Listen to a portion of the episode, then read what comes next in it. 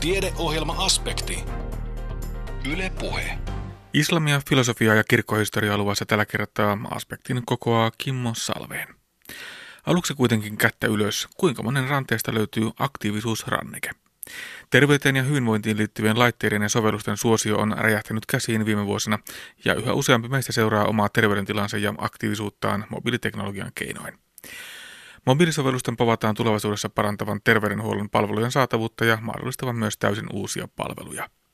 Nyt siis asiaa mobiiliteknologiasta ja terveyssovelluksista. Anne Heikkisen vieraana on Kuopio Innovation Oyn asiantuntija, Suomen telelääketieteen ja e-health-seuran puheenjohtaja Arto Holopainen aika monen meistä ranteesta löytyy se semmoinen aktiivisuusranneke. Joo, sultakin se löytyy. Mulla nyt ei tällä hetkellä ole tässä kädessä, mutta melkein jokaiselta, joka toiselta vähintään se löytyy. Sitten jos lähtisin lenkille, niin voisin pukea vaikkapa ne semmoiset älyhousut jalkaa, jotka tunnustelee, että minkälaisen treenin reisilihakset nyt on saanut ja sitten antavat käyrää, että mihin kannattaa kiinnittää huomiota. Ja sitten se, että moni meistä istua nakottaa siinä päätelaitteen äärellä ja tutkii niitä käppyröitä ja katsoo, että millä syketasolla mentiin ja, ja mihin voisi ehkä kiinnittää huomiota ja paljonko kaloreita nyt on kulunut ja, ja niin edelleen. Mitä sanot Arto Holopainen, olemmeko me biohakkereita? No, biohakkeri on ihan mielenkiintoinen termi tästä, että kyllä sitähän käytetään just siitä, että kun koitetaan saada omasta fysiologiasta ja terveydestä mahdollisimman paljon mitattua tietoa ja enemmän analysoida sitä ja sen kohdalla vielä sitten oikeastaan, että miten sen tiedon hyödyntämällä voidaan parantaa itseämme tai kehittää itseämme. Että biohakkerointi voisi sanoa, että osaamista ehkä onkin semmoisia. Ja vaikka se ehkä kuulostaa tämä hakkeritermi vähän negatiiviselta, niin voiko sanoa, että nyt tässä tapauksessa on päinvastoin? No nimenomaan, että tässä on terveyden eteen tämä termiä käytetään ja tietysti se hakkerointi kalskahtaa vähän ilkeiltä termiltä, mutta hakkerointi itsessään ei ole negatiivinen alun perinkään, että se on vain keino, millä eri asioita ratkotaan ja so, kehitetään eteenpäin, mutta tietysti mediassa aina helposti tulee nämä murtautumiset, tietomurrot, ja siinä käytetään sitä hakkerointia sanana, että se on tietysti aina herättää semmoisia negaatioita, mutta tässä erityisesti niin puhutaan terveyden edistämisestä pikemminkin. No mutta ne sykemittarit, ne on meille tuttuja vuosikymmenten takaa, mutta tällaisten muiden älykkäiden e-, erilaisia elintoimintoja mittaavien laitteiden ja puettavan teknologian osuus, se on ehkä vähän sitä uudempaa. Miten arvioisit, kuinka kauan me olemme olleet näistä kiinnostuneita? Kuinka kauan olemme kiinnostuneita? No sanotaanko, että ihmiset on ollut niin kauan kiinnostuneista, kun on ollut olemassa jotakin vähänkin sinne päin kalskahtavaa, että aina voisi ajatella, että vaikka ihan ensimmäisistä Bellin puhelimista asti, että niitähän voisi ajatella, että jo on tai millä tavalla ensimmäiset EKG-laitteet, millä mitataan sydänkäyrää, niin ne on aika mielenkiintoisen näköisiä, missä jalat pannaan vesisaaveihin, istutaan, jolla saadaan tietyllä tavalla tehtyä se sama asia, mikä nykyään on pikkuinen nappi vaan ihossa, joka mittaa sitä, sitä signaalia sieltä, että kyllä nämä on aina ollut, mutta toki nyt tässä sanotaanko, että 2000-luvun puolella niin tämä teknologia on kutistunut ihan olemattoman pieneksi ja se on niin kuin nostanut nämä kaikenlaiset laitteet niin ennennäkemättömän suosio. No mitä kaikkea näin näppärästi kuluttajapuolella ihmisestä voi jo mitata vaikkapa sen sykkeen lisäksi? Sykkeen lisäksi syke liittyy sydämen toimintaan, että ihan sydänkäyrää voidaan mitata tarkemminkin ja siitä tehdä erilaisia analyysejä. Voidaan lihaksen toimintaa mitata, seurata. Voidaan tietyllä tasolla myös aivojen toimintaa, aivosähkökäyrää mitata – Toki voidaan mitata myös ihan niin tämmöistä hengitystaajuutta, että miten rintakehä liikkuu. Voidaan mitata veren ää, happipitoisuutta, vähän niin kuin oikeastaan melkein mitä vaan, mitä normaalisti on totuttu, että sairaalassa tai laboratoriossa mitataan, niin pystytään jo jollakin tasolla mittaamaan ihan omaehtoisesti. Ja sitten se mobiili on se päivän sana. Eli tieto kulkee langattomasti jonnekin, tallentuu jonnekin ja sitä pääsee tarkastelemaan joko itse tai sitten se terveydenhuollon asiantuntija. Kyllä, siihen tulevaisuus on hyvin vahvasti menossa ja se oikeastaan on tehnytkin varmaan siitä sen suosion, että on laitteet, jotka on pieniä, kulkee mukana, eli silleensä mobiileja. Sitten meillä on matkapuhelimet, jotka pystyy varastoimaan, keräämään tietoa, lähettämään edelleen, niin kuin mainitsit. Ja sitten niitä jälkikäteen voidaan analysoida. Tai siellä vastaanottopäässä tarvittaessa voi olla sitten lääkäri tai joku muu terveydenhuollon ammattilainen, joka pystyy konsultoimaan niiden tietojen perusteella jo jotakin asiaa. No, jos katsoo vaikkapa aktiivisuusrannekkeiden kirjoa ja sitä tarjontaa, niin niitä on ihan valtavasti laidasta laitaan. Hintaluokka kulkee laidasta laitaan. Sitten tosiaan näitä päälle puettavien älykkäiden vaatteiden suosio kasvaa koko ajan. Tuolla ainakin todellisten kuntoilijoiden ja, ja kilpaurheilijoiden keskuudessa. Eli voiko sanoa, että se sovellusten määrä on räjähtänyt käsiin? No kyllä, sen voi kyllä hyvin sanoa, että se on räjähtänyt käsiin kyllä, että erilaisten teknologisten vempeleiden, laitteiden osalta, mutta myös sitten ajatellaan näiden puhelimien myötä, näiden puhelinsovellusten myötä on räjähtänyt aivan taivaisiin. Tarjontaa on kyllä todella laidasta laittaa ja hintaharukka myös laidasta laittaa. Onko siinä taustalla vaikkapa tosiaan matkapuhelinten osalta se, että melkein kaikkialta maailmasta, melkein kaikilta ihmisiltä sellainen löytyy? Kyllä, siinä taustalla on hyvinkin se, että maailmassa itse asiassa matkapuhelinliittymiä on jo melkein saman verran kuin ihmisiä täällä asuu. Tokihan se ei tarkoita, että kaikilla on matkapuhelin, vaan tätä matkapuhelin langatonta viestintää käytetään niin monessa laitteessa muussakin, joka viestii automaattisesti tietoja. Se helpottaa, että ihmisillä on matkapuhelin, mutta ennen kaikkea, mikä sen suuren räjähdyksen on tehnyt sitten nämä älypuhelimet, joilla on sovelluskaupat, josta pystyy helposti saamaan niitä uusia sovelluksia käyttöön. Ja voiko jakaa niin, että on, nyt on puhuttu niistä kuluttajille suunnatuista sovelluksista, mutta minkä verran sitten on ihan ammattilaisille, ammattilaiskäyttöön suunnattuja sovelluksia?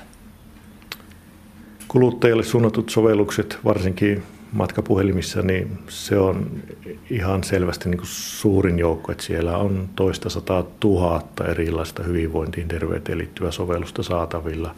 Ammattikäyttöön ammattilaisille niin määrä on toki pienempi, että siellä on sitten mennään erilaisten säännösten ja tietynlaisten asioiden mukaan, niin se vaatii vähän tarkempaa tarkastelua sitten siinä vaiheessa. Ja yleensä tähän yli 100 000 joukkoon toki lasketaan sellaisia hyvinvointisovelluksia, joita ei terveydenhuollon ammattilaiset edes käytä, että hehän potilasta kun tehdään, niin silloin diagnosoi yleensä jotakin sairautta tai sairauteen liittyvää, että se ei ole enää semmoista omaehtoista hyvinvoinnin seurantaa, mitä taas sitten kuluttajapuolella niin halutaan tehdä paljon.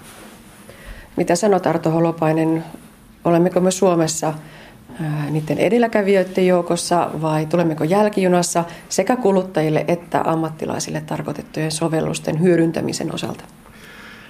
No kyllä täytyy sanoa, kun oma taustakin on insinööritausta, että kyllä tämmöisenä insinöörikansana, niin kuin Suomea on totuttu Nokian myötä nimittämään, niin kyllähän me täällä keksitään kaikkea. Tietysti tässä terveydenhuollon teknologiassa ja terveydenhuollon tietojärjestelmissä, niin Suomi on edelläkävijä ehdottomasti maailmassa muutamien Pohjoismaiden lisäksi tässä. Että se, mutta toisaalta sitten niiden näiden kuluttajatuotteiden ja ammattilaisten näiden uusien mobiilisovellusten käyttämisessä ja sovittamisessa tähän meidän nykyiseen olemassa olevaan terveydenhuollon järjestelmään, niin siinä välttämättä ei olla niin pitkällä vielä kuin voitaisiin olla. Mistä se johtuu? Mikä sillä Hannaa vastaan?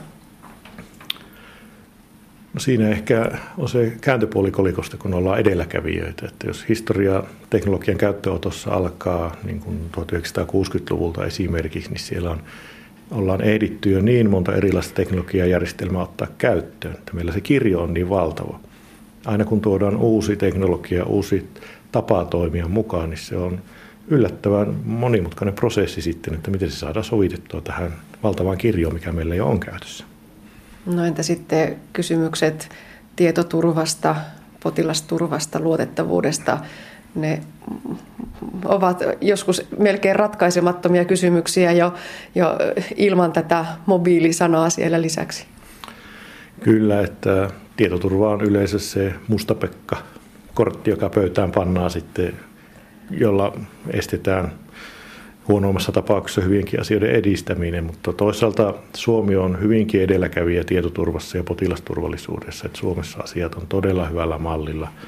Ja Suomessa on jopa omaa potilasturvallisuuden niin kuin yliopistotasosta professuuria olemassa, jotka niin kuin asioita tutkia selvittää. Ja ajatellen nyt ihan tämä Suomen kansallista näkemystäkin, jossa meillä on kansallinen terveystietoarkisto olemassa, joka on digitaalinen, niin jo pelkästään senkin takia nämä tietoturva- ja potilasturvallisuusasioita on hyvin paljon selvitetty ja sitä minä en näkisi niinkään isona uhkana. Hmm. Joskus näin maalikkona ajattelee, että jotkut hyvätkin ratkaisut ja sovellukset jäävät käyttämättä, kun mennään sen tietoturvan taakse. Että tavallaan voiko se hidastaa, estää tiettyjen hyvienkin sovellusten käyttöönottoa? Ilman muuta, ilman muuta voi estää juurikin käyttöottoa.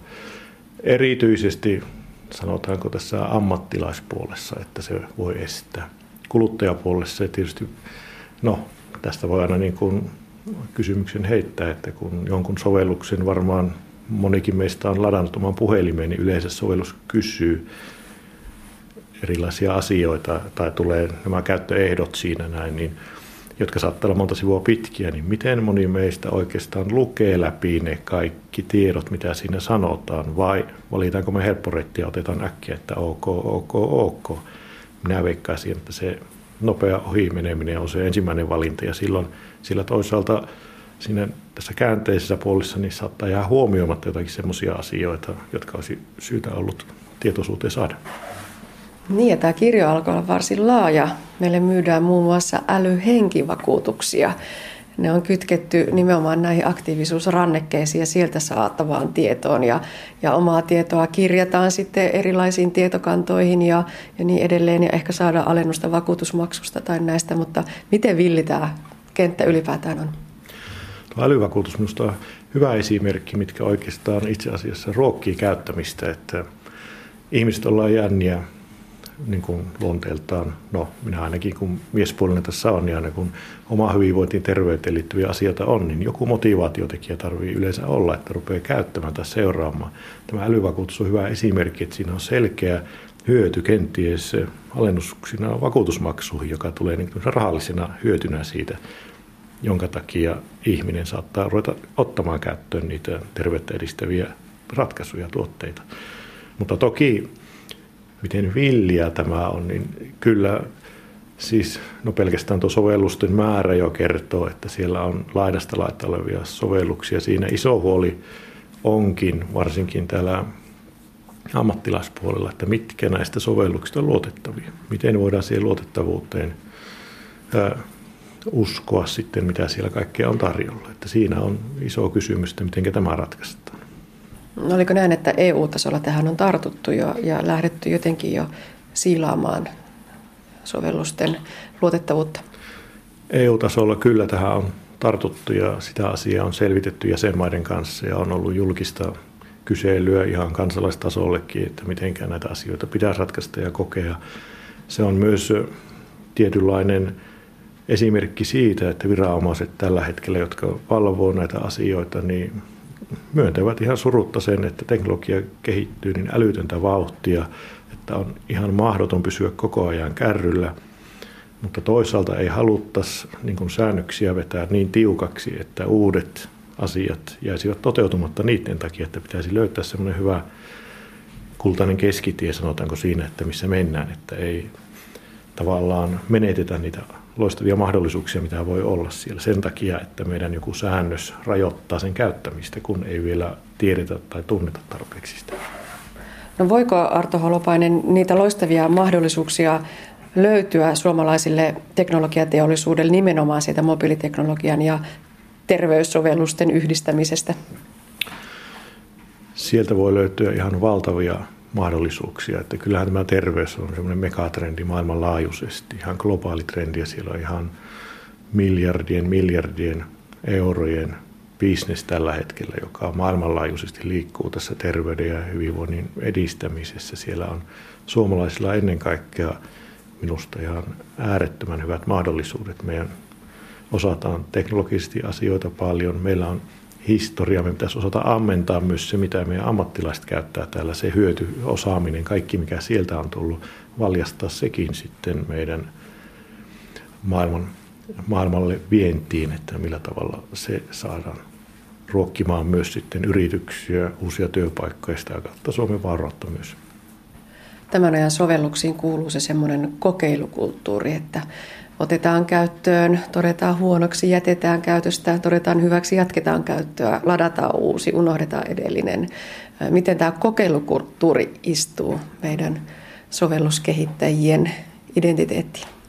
Kokeilukulttuuri, se oikeastaan on hyvinkin ominaista tuolla sovelluskehityspuolella, että mitenkä, mitenkä tehdään. Ja juuri näin siinä käy, että yleensä sovelluskaupassa, kun siellä on niin valtava kirjo, niin otetaan ne, jotka on ilmaisia, kokeillaan niitä, en tykännyt tästä 30 sekuntia, otetaan toinen, en tykännyt tästä, joka asettaa haasteita oikeastaan, sanotaanko terveydenhuollon puolella, jossa on totuttu, että tuotteet, sovellukset on hyvin pitkällä elinkaarella olevia, niitä on vain muutamia ollut perinteisesti niin kuin valittavissa, mitä ammattilaiset käyttää. Muutokset niihin tulee pitkillä sykleillä, uusia ei oteta käyttöön kovinkaan ahkerasti, että se asettaa oikeastaan isoja haasteita tänne terveydenhuollon puolelle, mutta minusta on erinomaisia merkkejä ilmassa siitä, että tähän ollaan, tämmöistä ollaan haluamassa kanssa, että millä tavalla nämä saadaan sovitettua tänne tämmöinen nopea kokeilukulttuuri.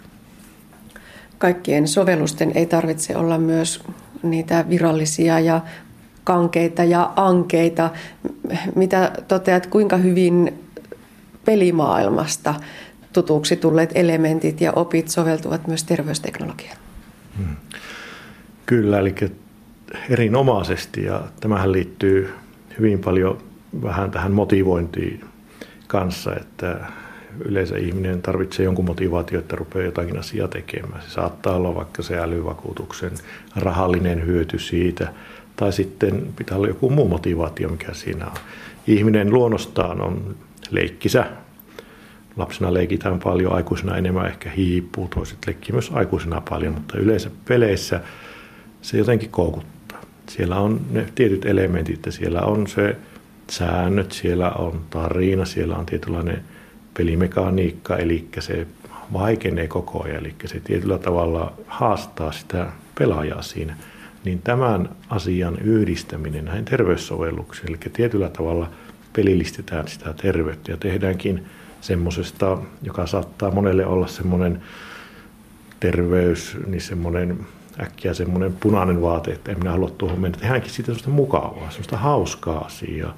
Ja haastetaankin sitä ihmistä vähän, vähän niin kuin peleissä, samoilla periaatteilla. Rakennetaan niihin sovelluksia, syvyyttä, erilaisia tarinoita sinne. Ja siinä kun ollaan siellä sovelluksen syvyyksissä niin sanotusti, niin tullaankin tehneeksi niitä terveyttä edistäviä asioita, jotka muuten saattaisikin tuntua hyvinkin tylsiltä ja epämieluisilta.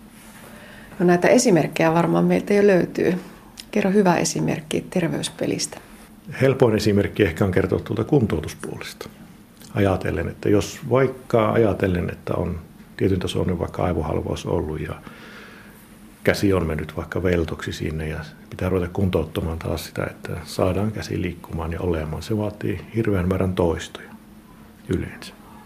Jos ajatellaan, että satoja satoja toistoja, ihan niin kuin samaa yksinkertaista liikettä pitää tehdä, niin se on kovinkin tylsää. Ajatellaan vaikka, että tämmöistä kiertoa pitäisi kädellä tehdä, vähän niin kuin kääntäisit kaasukahvaa jossakin moottoripyörässä.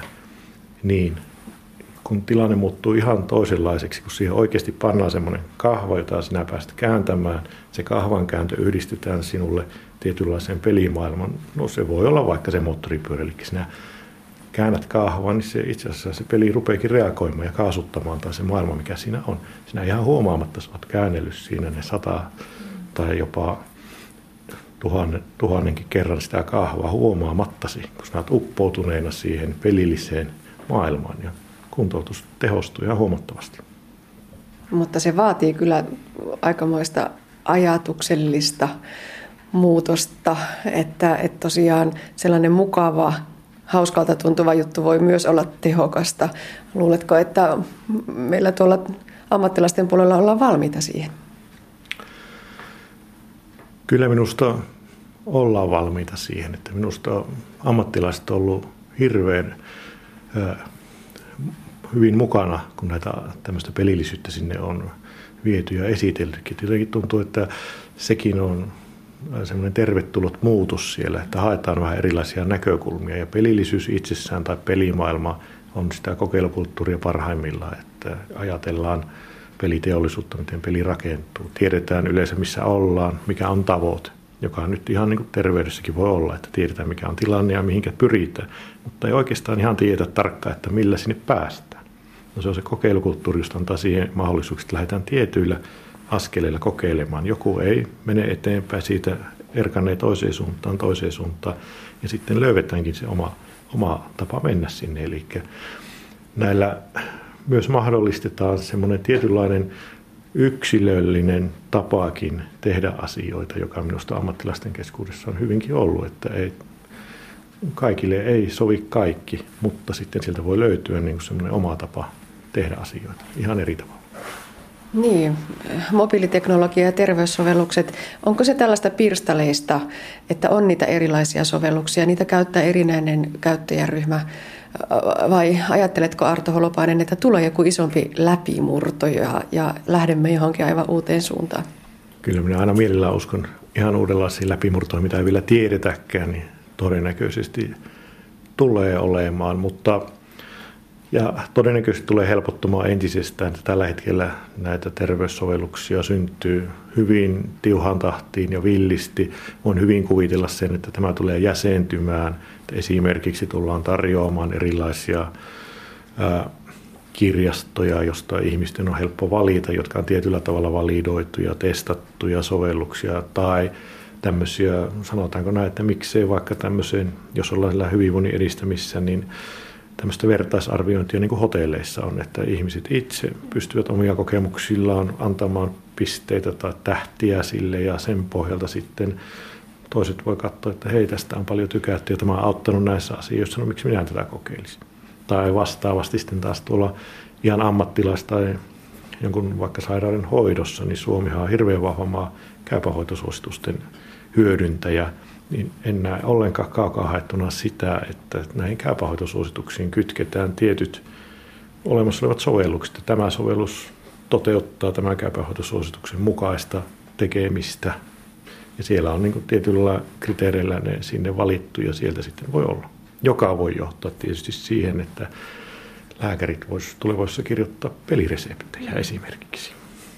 Mobiilisovellusten käyttöä Suomessakin tulee ihan varmasti ruokkimaan lähitulevaisuudessa se asia, että syksyllä 2015 sosiaali- ja terveysministeriö antoi linjauksen, että tämmöisen etäpalvelun tarjoaminen terveydenhuollossa on täysin rinnastettavissa perinteiseen vastaanottokäyntiin, joka tarkoittaa sitä, että vaikka se ei ennenkään ole ollut kiellettyä, mutta nyt se on niin kuin erikseen linjattu, että se on niin kuin täysi mahdollisuus – se johti siihen, että valvova viranomainen, eli Valvira, joka valvoo sitten lääkäriammatin harjoittamista, tarkensi omia ohjeitaan.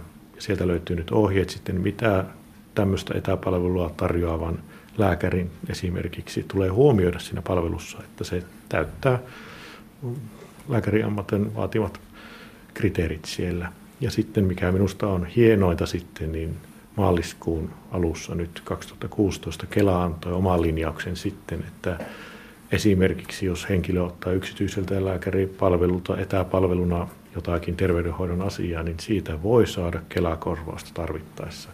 Tämä koskee myös, jos henkilö on vaikka eri maassa Euroopassa ja palveluntarjoaja Suomessa, niin siitä voi yhtä lailla saada sitä korvausta. Eli tämä tulee aivan varmasti ruokkimaan ja lisäämään erilaisten palvelujen saatavuutta ja lisää ilman muuta sitä myös ammattilaispuolisesta palvelun myöntyvyyttä. Eli että jos aikaisemmin joku palveluntarjoaja on miettinyt sitä, että saakohan tästä niin kuin oman siivunsa pois, niin kuin tietysti pitää saadakin, niin nyt se on aivan selvää, että tämä on mahdollista. Ja tähän on jo heränneet yksityisen puolen tarjoajia, että näkyy jo tällä hetkellä selkeästi lehdissä ja hyvinkin jollakin suunnalla voimakasta markkinointia siihen suuntaan, että etäpalveluja voi käyttää ja erilaisia sovelluksia rupeaa tulemaan.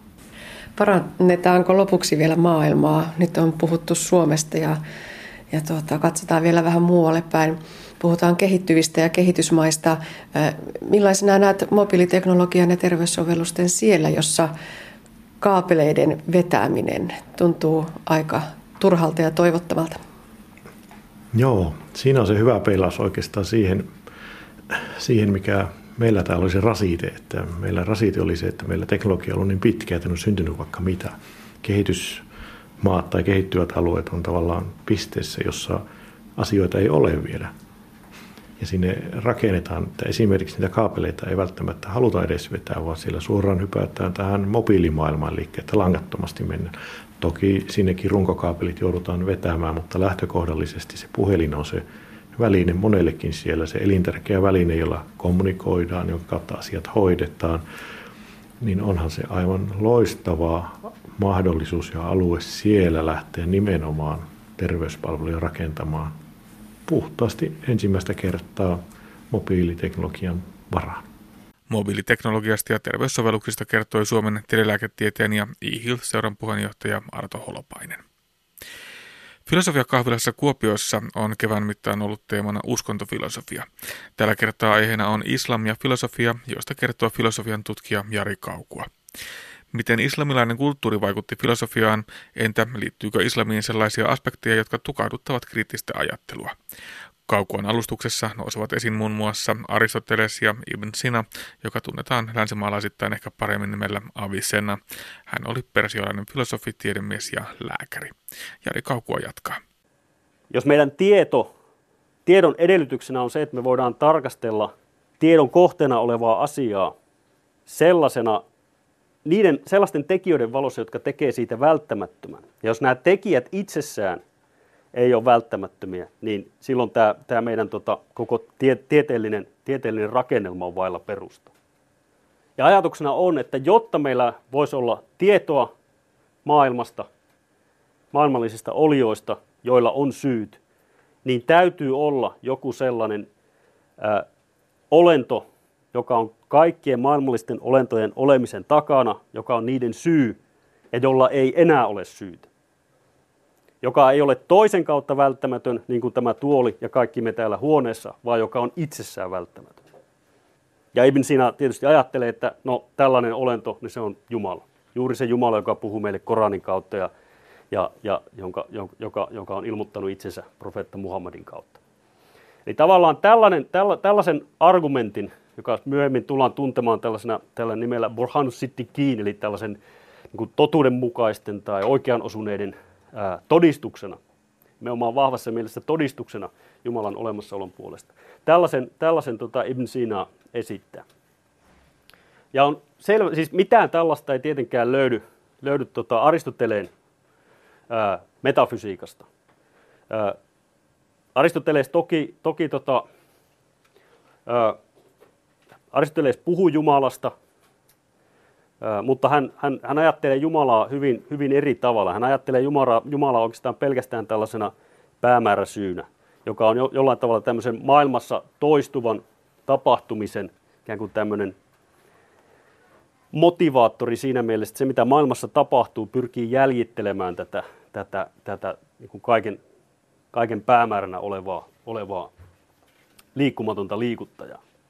Mutta tämä, tämä tapa, jolla, jolla Ibn Sina nyt pyrkii todistamaan Jumalan olemassaolo, niin se on, se on tietyssä mielessä selvästi lähempänä niitä intuitioita, joita, joita ää, ihmisillä Jumalasta voi olla, jos, jos he on nyt lukeneet tai jos, jos he on perehtyneet vaikkapa, vaikkapa siihen, siihen, siihen tota, tapaan, jolla Koranista Jumalassa puhutaan, Jumalasta puhutaan. Ää, eli tietyssä mielessä voidaan ajatella, että, että Ibn Sina tässä ohjaa ää, tavallaan filosofian ulkopuolelta tulevat motiivit, hänellä on tarve osoittaa rationaalisen argumentin kautta, että tämä ajatus tämmöisestä kaiken alkuperänä olevasta, kaikkien, kaiken, kaiken maailmallisen tapahtumisen alkusyystä, että se on, se on tota, filosofisesti rationaalisella argumentilla uskottava ajatus. Toisaalta voi ehkä ajatella, että, että no miten hyvä argumentti tällainen nyt pelkästään on niin tämmöisen uskonnollisen Jumala-käsityksen kannalta. Miten lähellä tällainen abstrakti alkusyy nyt vielä on tällaista Jumalaa, joka on kaikki näkevä, kaikki kuuleva, joka istuu valtaistuimella, jolla on kädet ja jalat ja niin poispäin. Miten lähellä, miten, miten, miten lähellä tai oikeastaan miten kaukana tällainen abstraktio siitä on.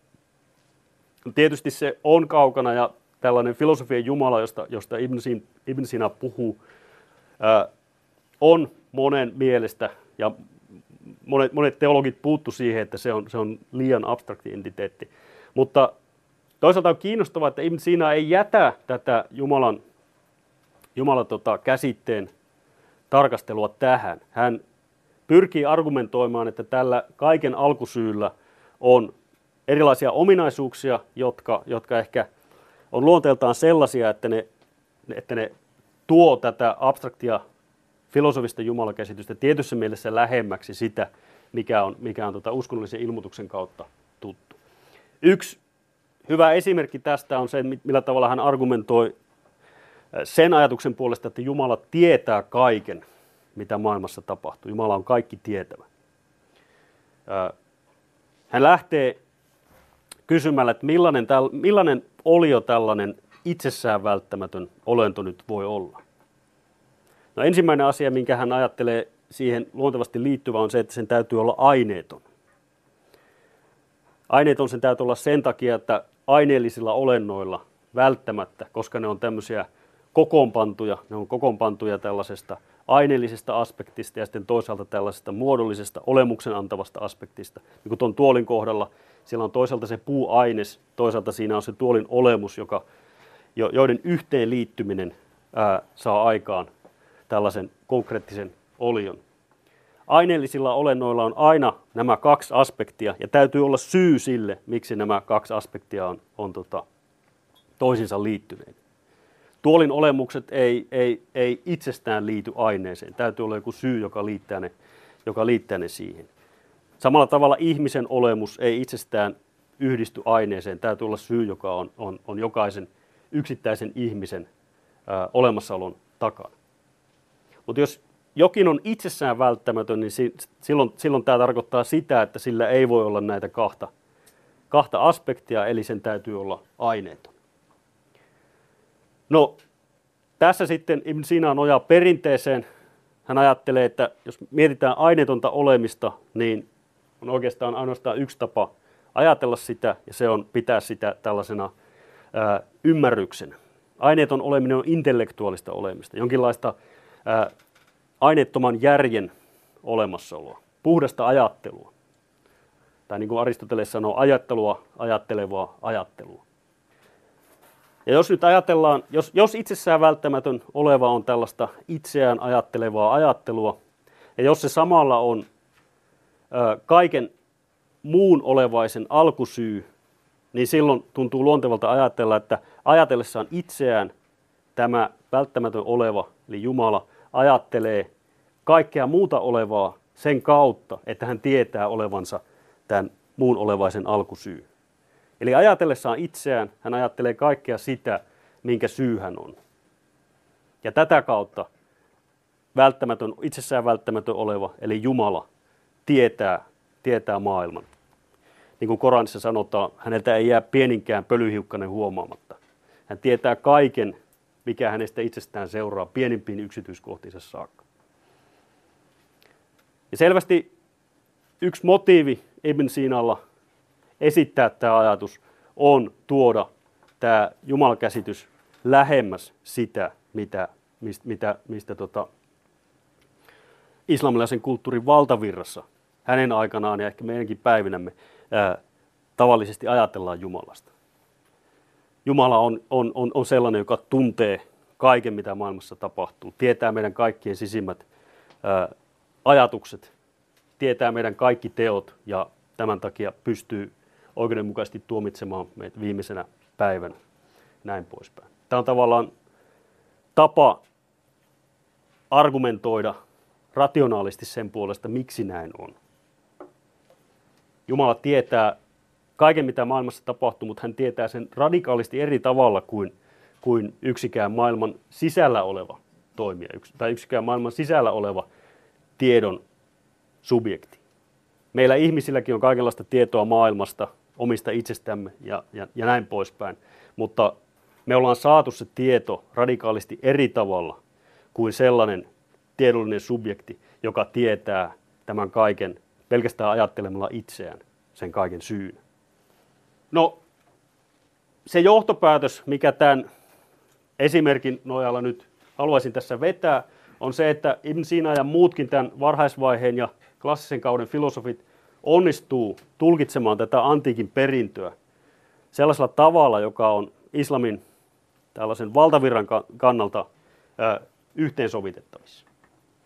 Ja vaikka heidän ajattelussaan selvästi voidaan havaita tällaisia luonteeltaan uskonnollisia motiiveja, intressejä, niin se tapa, jolla he pyrkii toteuttaa näitä intressejä tai pyrkimään, pääsemään niihin päämääriin, jotka näihin intresseihin liittyy, on sellaisia, että sanoisin, että ne ei millään tavalla kompromettoi ää, heidän filosofisia pyrintöjä. He, he, he ajattelee filosofian kriteereillä, filosofisilla kriteereillä, kriittisen rationaalisuuden kriteereillä, filosofian ehdoilla, usein lähtee, niin kuin tässä, tässä argumentissa Jumalan olemassaolon puolesta, niin tämmöistä puhtaasti ää, filosofisista premisseistä. Ajattelu on sen luontosta, että siellä ei, ei jos katsotaan, katsotaan tota, näitä islamilaisten filosofien tekstejä, me voidaan, voidaan toki löytää sieltä ää, useita viitta, usein niin kuin, tai suhteellisen säännöllisiä viittauksia esimerkiksi Koraniin tai, tai, tai perimätietoihin riippuen vähän kirjoittajasta. Mutta useimmiten siellä niitä on, mutta, mutta jos katsotaan, että missä kohdissa ne esiintyy, niin ne ei koskaan, väittäisin, että ne ei koskaan esiinny argumenttien avainkohdissa. Ne tulee tyy- tyypillisesti jossain vaiheessa silloin, kun johtopäätökset on vedetty, ja sitten sanotaan, että näin, näinhän Koranissakin sanotaan. Ja tässä mielessä ää, on aika samantyyppisiä kirjoittajia kuin, kuin tota, kiinnostavimmat latinankielisen keskiajan kirjoittajat, joille, joille tietysti myös ää, uskonnolliset motiivit on, on tota, keskeisessä osassa, jotka myös kokee tarvetta viitata ää, uskonnollisiin lähteisiin, mutta jotka ei viittaa näihin sillä tavalla, että, että he ikään kuin perustaisivat argumenttinsa, argumenttinsa niihin. Ne ei ole tällaisia, tällaisia tota, ää, mahtipremissejä, jotka vedetään esiin, esiin tota, sopivan tilaisuuden tulle, vaan lähinnä ne on tämmöisiä jonkinlaisia retorisia vahvistuksia silloin, kun, kun tota, johtopäätökset on jo vedetty. Toisaalta se, mikä on kiinnostavaa, on, että, että monia tällaisia uskonnon kannalta ongelmallisia elementtejä säilyy näiden, näiden tota, klassisen kauden filosofien ajattelussa. Ja heitä, myöhemmät teologit, heitä lähtee selvästi kritisoimaan siitä. Siis sen tyyppisiä ajatuksia kuin vaikka aristoteeliseen ää, teoriaan olennaisesti kuuluva ajatus maailman ikuisuudesta. Aristoteelissa metafysiikassa ja luonnonfilosofissa ajatellaan, että maailma on aina ollut olemassa. Itse asiassa on ristiriitaista ajatella, että maailmalla olisi alku. Ja maailma on aina ollut samanlainen kuin se on. No, tämä on tietysti vähintäänkin jännitteisessä suhteessa tällaisen monoteistisen luomisajatuksen kanssa. Ja tämä, ei, tämä, tämä jännite ei, ei tietenkään, tietenkään tota jäänyt huomaamatta. Toisaalta ää, Jumalan tahdon rooli jää hyvin vähäiseksi näissä, nä, tässä tota, Ibn Sinaan ja käytännössä melkein kaikkien muiden, muiden tota, tämän klassisen kauden filosofian ajattelussa. Juuri, juuri kukaan ei, ei, ei lähde siitä liikkeelle. Ja tätä, tähän, tähän puututtiin myös. Toisaalta sitten, sitten tällaiset muut, muunlaiset kysymykset kuin Jumalan olemukseen liittyvät kysymykset, joilla, joilla on kuitenkin jonkunlaista uskonnollista relevanssia, ne nousee keskustelun alaiseksi. Esimerkiksi äh, Ibn Sina hyvin tällaisella, sanoisiko tässä ehkä, ehkä tulee hänen uusplatonisminsa vahvasti näkyviin. Hän ajattelee, että, että, että että okei, ajatus tämmöisestä kuoleman jälkeistä elämästä, se on uskottava, ihmisillä, ihmisillä on, on kuoleman jälkeistä elämää, on, voidaan puhua jonkinlaisesta ylösnousemuksesta, mutta ei voida mielekkäästi puhua ruumillisesta ylösnousemuksesta. Kuoleman jälkeinen elämä on puhtaasti intellektuaalista. Kuoleman jälkeen ainoa mitä me voidaan tehdä on miettiä niitä tiedon sisältöjä, joita me ollaan tämän elämän aikana saatu, saatu hankittua. Ja tämä on tietysti myös, myös tota, ää, monen, monen teologin mielestä, mielestä ongelmallista. Tällaiset keskustelut jää, tai tämä jännite jää, jää tota, olemaan, se jää, jää pysyväksi. Mutta se mikä on kiinnostavaa on, että, että ää, se ei johda siihen, että filosofia jotenkin jonkunlaisella mahtikäskyllä tai, tai tämmöisen niin kuin, ää, mittavalla teologisella kritiikillä ää, kiellettäisiin tai, tai, tai estettäisiin tällainen, tällainen systemaattinen rationaalinen ajattelu. Se, mitä sen sijaan tapahtuu, on, että teologit ryhtyy esittämään filosofisia argumentteja, filosofista kritiikkiä Ibn Sinaa ja muiden Aristoteleista ammentavien filosofien ajatteluun. Ja, ja tavallaan tämä on se, mä nyt e- ehkä jätän tämän esitelmän kolmannen osan, osan nyt tässä sitten sivuun, koska mä huomaan, että aika on mennyt vähän, vähän liikaa, mutta tota, se mitä, mitä ehkä, millä tavalla voisin ehkä summata sen on, että, että silloin kun me lähdetään miettimään tai kysymään sitä, että, että, että mitä nyt sitten, mitä islamilainen filosofia voisi olla tämän klassisen kauden jälkeen, niin ja se ehkä syy sille, että miksi, miksi joistakin on saattanut näyttää uskottavalta ajatus, että, että mitään sellaista kuin islamista filosofiaa ei ole oikeastaan 1100-luvun jälkeen, niin meidän täytyy, siis se on totta, että tällaisia tavallaan selkeästi itsensä aristoteelikoiksi tai aristoteleen seuraajiksi mieltäviä ajattelijoita, kuten Ibn Sina tai, tai, tai, tai tota, jotkut hänen edeltäjistään, niin sellaisia ei 1100-luvun jälkeen enää kovin paljon ole. Toki Aristoteles säilyy auktoriteettina, mutta tällaisia selkeästi niin kuin antiikin filosofista ohjelmaa seuraavia, seuraavia kirjoittajia, niin ne, ne käy vähin. Ja siinä mielessä voidaan ehkä sanoa, että, että, että filosofia tässä klassisessa mielessä ää, häviää vähitellen islamilaisen kulttuurin piiristä. Mutta jos me katsotaan, minkälaisia, minkälaista, minkälaista tota, minkälaisia argumentteja nämä teologit, jotka suhtautuu kriittisesti filosofiaan, minkälaisia, minkälaista argumentaatiota he esittää, niin silloin on vaikeaa olla, olla tota, vetämättä sitä johtopäätöstä, että nämä on itse asiassa erittäin kiinnostavia, filosofisesti erittäin kiinnostavia ajattelijoita.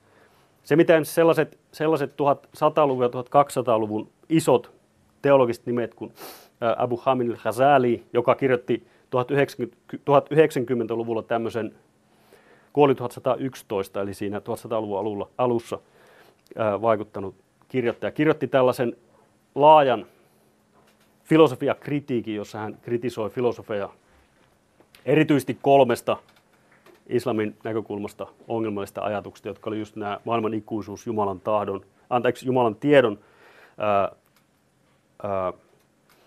tietoon liittyvät ongelmat ja sitten tämä, tämä ruumillisen ylösnousemuksen kieltäminen. Hän kritisoi filosofia näistä, näistä, näistä kysymyksistä hyvin seikkaperäisesti, mutta se tapa, jolla hän, jolla hän filosofia kritisoi ja se tapa, jolla hän sitten omaa systemaattista teologista vaihtoehtoa rakentaa, niin se on itse asiassa sellaista, että siinä, siinä voidaan, voidaan havaita, että siellä tulee radikaalisti uusia ajatuksia nousee esiin. Se, siis ne, on, ne, on, ne poikkeaa siitä, mitä, mitä, mitä tässä antiikin perinteessä, mitä siitä, mitä siitä voidaan ikään kuin suoraan johtaa. Ne on, ne on radikaalisti uusia ajatuksia, jotka syntyy kriittisessä suhteessa siihen.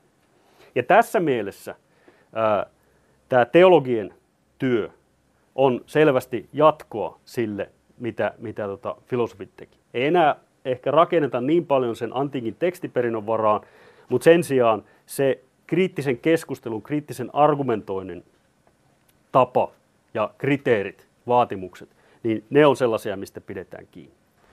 Iso kysymys tämän päivän, tämän päivän tutkimuksessa on se, että miten pitkään tämä keskustelu säilyy tällaisena filosofisesti vireänä, mielekkään. Mutta se, mikä on selvää, on, että kyllä se paljon pitempään sellaisena säilyy kuin sanotaan 1100-luvun lopulla. Meillä on, meillä, me tiedetään, tiedetään tota, erilaisista tekstikatalogeista, että esimerkiksi Ibn Sinaan teoksiin kirjoitettiin kommentaareja pitkälle 1600-1700-luvulle teologisissa kouluissa. Toisaalta näin, näin 1100-1200-luvun keskeisiin teologisiin filosofia kriitikkoihin, niin heidän teoksiin kirjoitettiin kommentaareja, heidän teoksiaan käytettiin, käytettiin tota opetuksessa ää, teksteinä, heidän, tai heidän tekstejään opetettiin teologisissa kouluissa. Sitä me ei tiedetä tämänhetkisen tutkimuksen valossa kovinkaan tarkkaan, että minkälaista tämä myöhempi perinne on. Et esitetäänkö siellä edelleen radikaalisti uusia ajatuksia vai onko se, muuttuuko se jossain vaiheessa kenties tämmöiseksi enemmän vanhan toistoksi. Mutta ennen kuin on tehty tarkkaa tekstihistoriallista tutkimusta, niin meillä ei ole perusteita väittää, että, että tällainen, tällainen tota, näivettyminen olisi, olisi tapahtunut. Eli tässä mielessä tämä islamin ja filosofian suhde, jos ajatellaan, palataan näihin, näihin tota kahteen käsitteeseen, niin, niin ne on jännitteisessä suhteessa. Niin kuin varmaan kaikissa sellaisissa konteksteissa, jossa meillä on ilmoitususkonto, ilmoitus, ilmoituksen perusteella saatu, saatuja uskonnollisia lähteitä yhtäältä ja toisaalta tällaista tota, ää, pelkästään kuin omista välttämättömistä oletuksistaan lähtevää, ehkä luonteeltaan empiiristä, kriittistä, rationaalista maailmanselittämistä. Silloin kun meillä on nämä kaksi elementtiä, niin ne on väistämättä jännitteisessä suhteessa keskenään. Sitä on turha kiistää.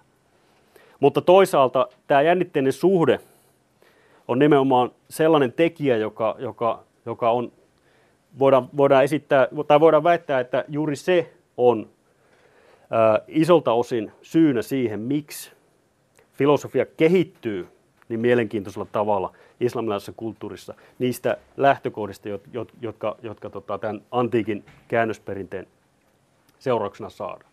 Toisaalta voidaan väittää, että sama syy, sama konflikti tai tämmöinen jännite on syynä siihen, että, että latinankielisen keskiajan ä, filosofisen ajattelun kehitys on niin mielenkiintoista, että siellä syntyy niin radikaalisti uudenlaisia ajatuksia. Jos ajatellaan vaikka, vaikka tota 1200-luvun lopun, 1300-luvun voluntarismia, siis ajatusta siitä, ajatusta siitä että, että ihmisellä on, on tota vapaa tahto, jotenkin radikaalisti vapaa tahto, niin tämä on uusi ajatus, jota antiikista ei, ei, ei tota, voida löytää. Ja tämän ajatuksen kehittäjien yksi keskeinen motiivi on ollut, ollut tällaisen tota, uskonnolliseen hurskauteen, uskonnolliseen hengielämään, uskonnolliseen etiikkaan liittyvät, liittyvät motiivit. Eli hyvin samantyyppiset tekijät on vaikuttanut latinankielisessä keskiajassa. Mutta se, mikä ehkä, ehkä tota, yleisesti, tai mikä ei ole ongelma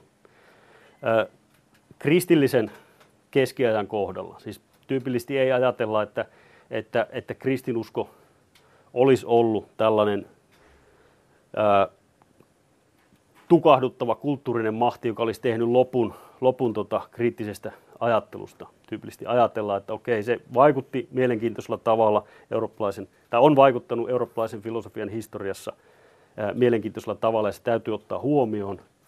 Ja ehkä, ehkä voidaan jopa ajatella, että, että, että kristin, kristin uskossa ja kristillisessä kulttuurissa on jotain sellaisia piirteitä, jotka edesauttaa filosofiaa.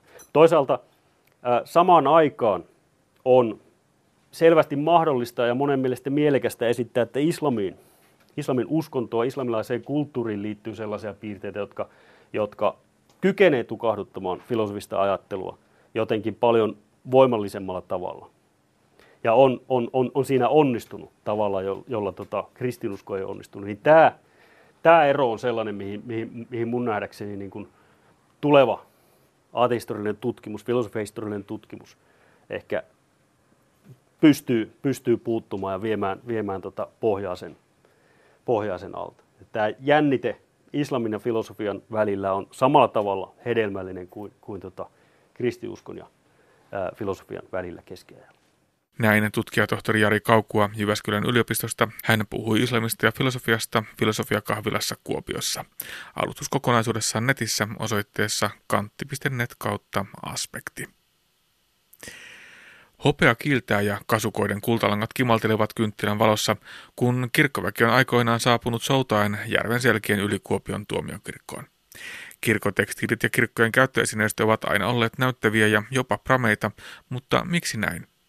Entä kuinka aikaa on mitattu kynttiläkellolla tai kuinka kirkot valaistiin kauan ennen sähkövalon tuloa? Pääsemme mukaan Kuopion tuomiokirkko 200 vuotta juhlanäyttelyyn. Anne Heikkinen toimittaja, oppaana on intendentti Helka Väisänen. Aloitetaanko Helka Väisänen tästä kynttiläkellosta? Se näyttää esineeltä, joka ehkä ensi näkemältä ei välttämättä kuuluisi kirkon esineistöön. Oletko samaa mieltä?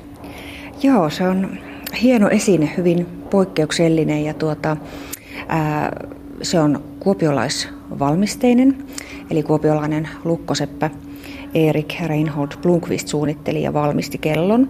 Ja hänen ajatuksenaan alun perin oli, oli lait, suunnitella se Kuopion kirkon alttarille. Ja hänen ajatuksenaan oli, että se samoilla kynttilöillä lämpenisi ja siten toimisi 30 tuntia. Tiedossa ei kuitenkaan ole, toimiko tuo kello, kuten Lukkoseppä lupasi. Alttarille se ei koskaan ilmeisestikään päätynyt, vaan oli ensisijaisesti kirkon pohjoisessa ristivarressa ja sitten pohjoisen puolen ulkoeteisessä oven päällä. Eli hyvin erikoinen, aika mystinenkin esine siten, että sen toimintamekanismi on, on ei ehkä ihan nykykellojen mukainen. Minkä verran kirkkoihin kuuluu sellaista käyttöesineistöä, jota on tarvittu Jumalan palveluselämän hoitamisessa ja minkä verran sitten taas ihan sellaista koristeesineistöä? Oikeastaan yleisesti siihen on, on mun aika hankala vastata, mutta toki meillä on tässä näyttelyssä esimerkiksi esillä kirkon aika monista eri aikakerrostumista olevaa esineistöä, eli ihan tuomiokirkon alkuvaiheista 1800-luvun alusta ja sitten 1900-luvun alkuun saakka tässä näyttelyssä tai 1900-luvun puoleen väliinkin niin tullaan esineistön suhteen. Ja se on sekä seremoniallista esineistöä, eli Jumalan palveluskäytössä edelleenkin olevaa, mitä meillä täällä on, ja sitten sellaista esineistöä, joka on hyvin kauan sitten jo jäänyt Jumalan palveluskäytöstä pois oikeastaan kaikki esineistö, mikä nyt tässä pienessä salissa on, niin liittyy Jumalan palvelukseen ja sen läpiviemiseen. Mitä siitä esineistöstä voi sanoa? Yhdistääkö sitä joku? Onko yhteisiä piirteitä? No totta kai äh, tässä näyttelyssä nähdään, että täällä hopea kiiltää ja, ja kasukoiden kultalangat kimaltelevat, että, että tosi näyttävää esineistöä huolella suunniteltua ja valmistettuahan tämä on ja, ja toki sitten osaltaan hyvinkin iäkästä jo. Mutta myös niin, että sitä täytyy voida käyttää ja pestä ja huoltaa, eli myös tällaiset seikat on täytynyt suunnittelijan ottaa huomioon. Kyllä, eli osahan näistä on, on käyttövaatteita niin sanoakseni, eli esimerkiksi nuo kasukat tuolla, tuolla reunalla ovat sellaisia, joita on on täytynyt suunnitella myöskin silmällä pitäen sitä, että ne saattavat jossakin vaiheessa likaantua tai hankaantua. Ja toki nyt ovat jo sen ikäisiä, että ne eivät enää käytössä ole olleet pitkään aikaa, mutta silloin alun perin näin on toki ajateltu. Niin, mitä näistä kasukoista voi sanoa muuta kuin, että ne ovat todella näyttäviä, värikkäitä, mustaa, punaista, kultaa, niin kuin sanoit, paljon kirjailuja, rimpsuja, ei sentään röyhelöitä, mutta hyvin näyttäviä vaatteita. Joo, nämä on hienon, hienon näköisiä vaatteita kylläkin, kasukat.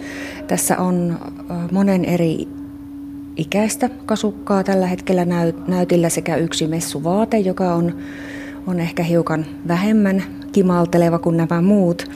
Ää, tässä oikealla punainen ja musta kasukka ovat kuopiolaisen ompelijan ja hänen ompelimonsa, eli Amanda Malmberin ompelimon valmistamia 1849 vuodelta. Ja sitten vasemmalla puolella on hiukan iäkkäämpää materiaalia, eli 1700-luvulta ja 1800-luvun alussa kirkkoon valmistettuja kasukoita. Tässä on erilaisia symboleja. Tiedetäänkö, mitä niiden taustalla on? Toki tiedetään. Eli Esimerkiksi Malmberin kasukoissa etupuolelle on kirjailtu säteilevä kolmio, johon on sitten kirjailtu Jumalaa tarkoittavat sanat hebreaksi. Ja tuossa alla on sitten vastakkain asetetut palmunlehvät.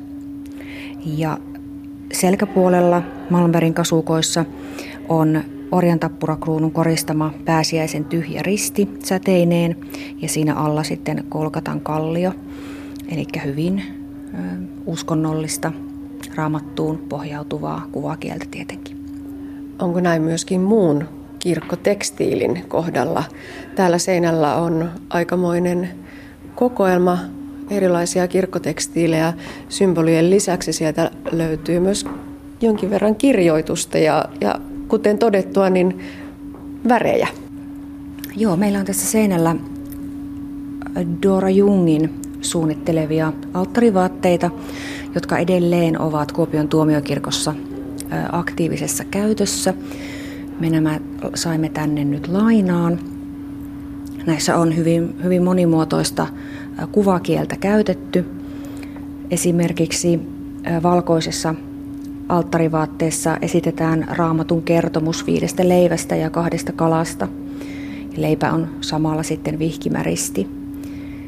Valkoinen tietysti symbolisoi juhlapyhien liturgista väriä ja, ja sitä käytetään muun muassa jouluna ja pääsiäisenä ja loppiaisena.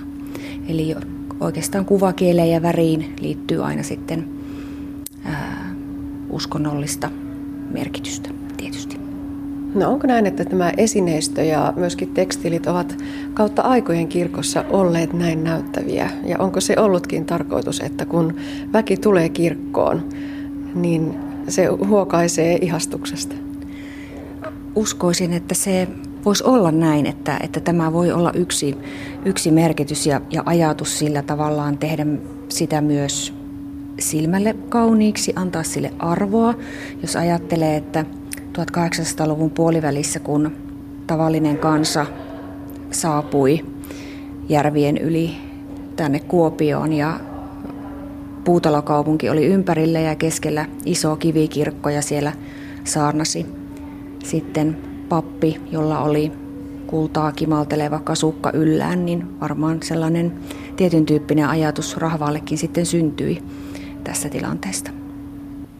Yksi vanhimmista tämän näyttelyn esineistä on lampetti, joka ei ole niin näyttävä kuin täällä nämä muut hopeiset esineet, mutta taitaa olla sitäkin arvokkaampi. Kyllä, kyllä on tuota, edustaa omaa aikaansa, eli tämä lampetti on ollut käytössä jo ennen nykyistä tuomiokirkkoa ja myös nykyisessä kirkossa, eli seurakunnan kolmannessa kirkossa 1639-1719 oli tämä kirkko toiminnassa ja neljännessä kirkossa 1730-1817 välillä. Ja se on tuollainen barokkityylinen seinälampetti, hopeoitua kuparipeltiä. Ja keskellä siinä on tuommoinen lähes sydämen muotoinen kupu, jossa on sitten kuvattu paratiisin alaston Eeva hyvin vanha esine, joka toki sitten omalta osaltaan kertoo myös kirkon valaistuksesta ajalta ennen sähkövalon tuloa, kauan ennen sähkövalon tuloa. Sitten tässä on myös tinasta valmistettu ehtoolliskannu. Todella kaunis esine sekin. Joo, se on ehtoolliskannu ajalta ennen näitä täällä näytillä olevia hopeita. Ja se on Johan Gustav Almqvistin valmistama 1811 vuonna. Ja tästä tinakannusta tiedetään se, että se ei ole enää 1850 vuonna ollut kirkon asiakirjojen mukaan käytössä, eli on jäänyt sitten hyvin varhaisessa vaiheessa jo pois. Kurkataan vielä viimeinen esine. Se on tällainen mystinen laatikko, taitaa olla metallia, jotain siinä lukee, en uskalla lähteä arvailemaan mitä kyljessä lukee. Joo, se on tuota kirkon ulkoovella sijainnut se on ollut seinään kiinnitettynä tämmöinen lukittava rahalipas, jonka kannen päällä on torvellinen rahaaukko, josta on sitten rahaa voinut kirkolle jättää. Tässä edessä on tällainen fraktuurateksti, jossa lukee vaiva sille kaksois Ja tuota, se sitten tietysti kertoo sen rahalahjoituksen kohteen.